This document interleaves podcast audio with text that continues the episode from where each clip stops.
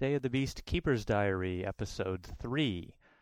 Um, so, f- before I got them started in Boston and the thing in the well, I had uh, there was a problem that I wanted to solve. Uh, the problem was that with only three players, uh, it was very hard for them uh, going or was going to be very hard for them to do some of the things that were coming up in the campaign. They were basically skills that they needed, um, which they just didn't have. Uh, certain language skills, uh, in particular. I was working on trying to get a fourth player uh, in, interested, but until then, I kind of needed a bit of a uh, I needed a way for them to kind of have some resources, some NPC resources, which they could call upon. And so what I decided to do was to bring in a bit from another more, perhaps more recognizable campaign. I brought in the Hermetic Order of the Silver Twilight. And um, I had a copy of Shadows of Yog-Sothoth. Actually, it's one of the original uh, versions, as well as some of the reprints. So I had uh, I had copies to work from. Now I didn't want to actually make it follow that scenario, although I certainly you know would not be averse to letting them uh, discover that. I really wanted to bring it more just as an idea or as a place where they could part one they could get uh, some NPC help in translations or um, or other things. And two, it was also a way to bring in uh, new PCs uh, that they would just be lodge mates uh, and so forth. So I did a little research on the um, Hermetic Order of the Golden Dawn, which was, of course, where the Silver Twilight um, came from. And I looked uh, particularly at the origins and uh, I discovered that the original, or one of the original founders of the Golden Dawn, um, was actually forced to withdraw from it because he was the imperial coroner of England at the time, and it was not uh, because the Golden Dawn focused kind of on mysticism and magic. It was not thought proper that the imperial coroner should uh, be involved in such things, or at least that's what the impression I got. Um, but he emigrated. Actually, he retired first, and then emigrated to South Africa uh, later in his career. So I figured, well, by the time he got to South Africa, now he could kind of bring it back again. But I figured also that I didn't I didn't really want to make this a magical mysticism kind of thing. I wanted to make it more ki- kind of like uh, what you'd see in America, Rotarians or Elks Club, or you know uh, the kind of sort of a fraternal organization and a service organization. Fraternal in the sense that these are all people that get together, they exchange funny handshakes, they might wear silly hats. Um, but there's a sense that they kind of, uh, you know, they, they are lodge brothers and therefore they can be trusted more than just random Joe Random off the street.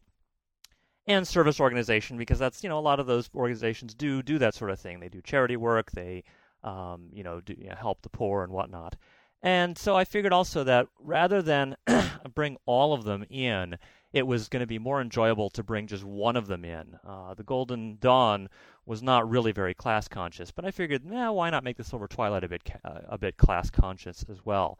And so I had only the most um, uh, most the, the highest class character uh, invited, and that was Remy, the the parapsychologist. Um, frankly, a private investigator and a building superintendent are way too lower class to really attract um, uh, you know, to attract interest in this by this group. And actually, in a sense, really, Remy himself is a little too lower class uh, to attract their interest. But I figured, well, you know, I can bring in a few things, you know, just uh, membership drive and wanting to bring more in, and that immediately got the other two interested in joining as well. So I, I thought that was a very fun hook where I I gave only one character this in, and I made it seem kind of exclusive and the other two immediately wanted to do whatever they could to join. So I, I was very very pleased by that.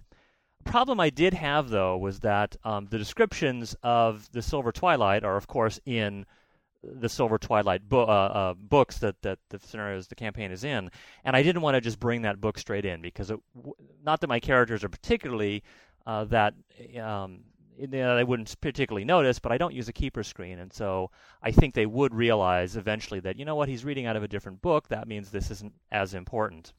And so, uh, since my copy of Day of the Beast is perfect bound, uh, all I did was I photocopied the two pages that I needed out of.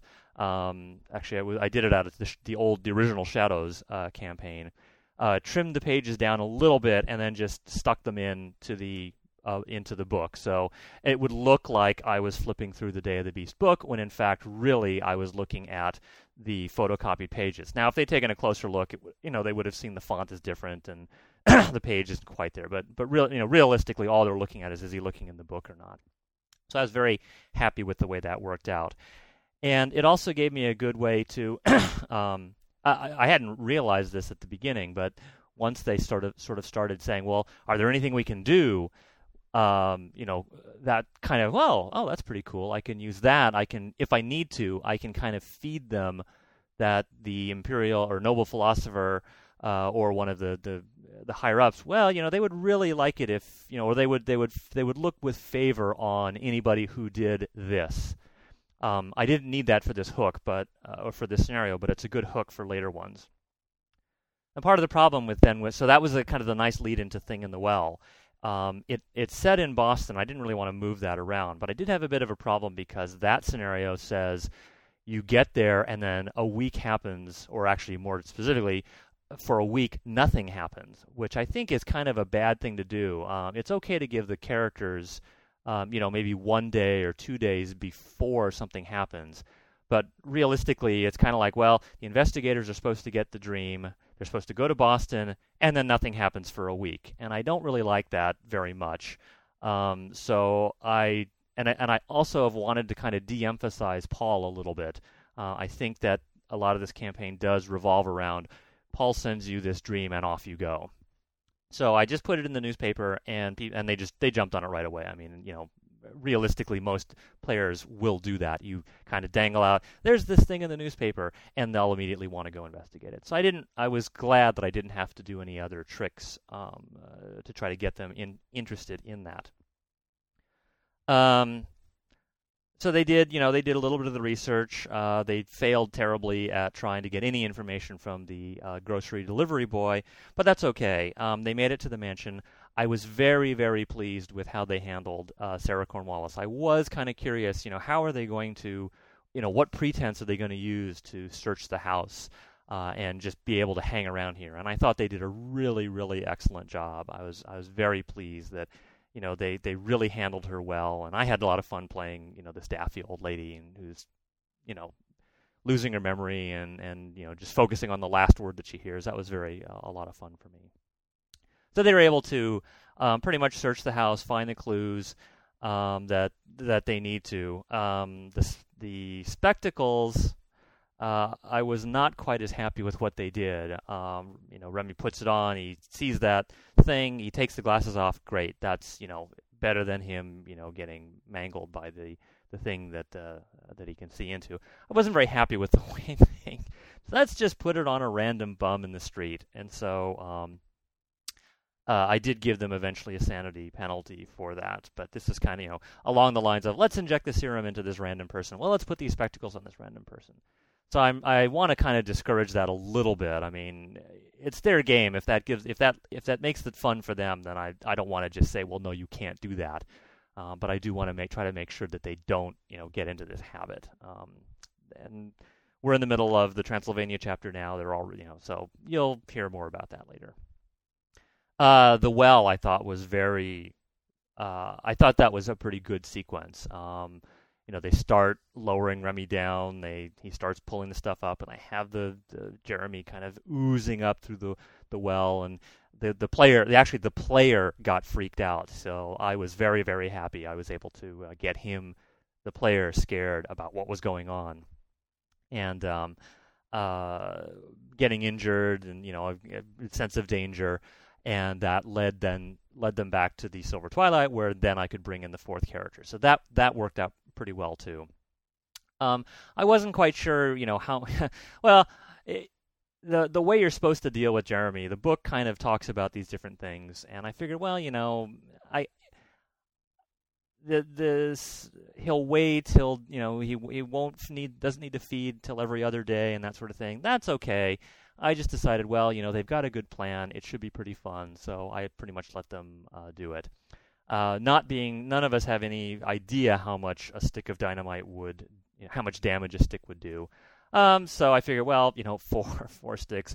Uh, they actually dug kind of close to the to the wall, so um, I was considering if they kind of didn't make a good roll, that um, kind of the wall collapses as well.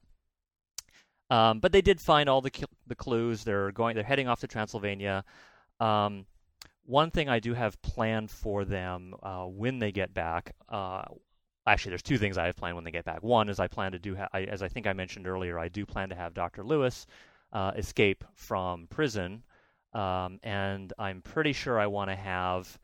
The, well, I, I know I want to have his brother taken back, and I haven't decided yet whether I want the local staff there to be killed or just the the spec, you know, just the specimen to vanish. Probably better just to have it vanish because um, there's, you know, then at least there's witnesses and they might have a reason to go there again. Uh, just kind of a nice distraction. And because of the way the player characters handled uh, Sarah Cornwallis, I think when they come back from either Transylvania or come back from Egypt, if they go straight to Egypt uh, in this, the chapter following that, I do plan to have Sarah Cornwallis die, and in her will, uh, she will give the three characters, just just the three. I'm holding, dangling it away from the fourth character just the three of them, she'll remember that she'll have remembered their names and she'll have uh, bequeathed the house, the house to them. Um, so it's kind of a oh, we've got this nice little headquarters now. Um, on the other hand, you know, this, there was also you know the terrible ooze in the well, and um, the the house has kind of got you know might have bad sympathetic vibrations. So it'll be interesting to see if they decide to use that kind of as their new headquarters, or if they um, decide to keep sort of keep the Silver Twilight kind of as their semi well, that's where they can do stuff sort of in public, and then they'll come to the house when there's stuff they need to do in private. So um, that was pretty. That was a pretty enjoyable session. Uh, again, I don't think there were that many problems. Um, they've got the name of Hauptmann, and so um, next they're off to Transylvania. So I think uh, when that finishes, uh, then I'll be recording another one of these diaries. So until then, see you later. Bye.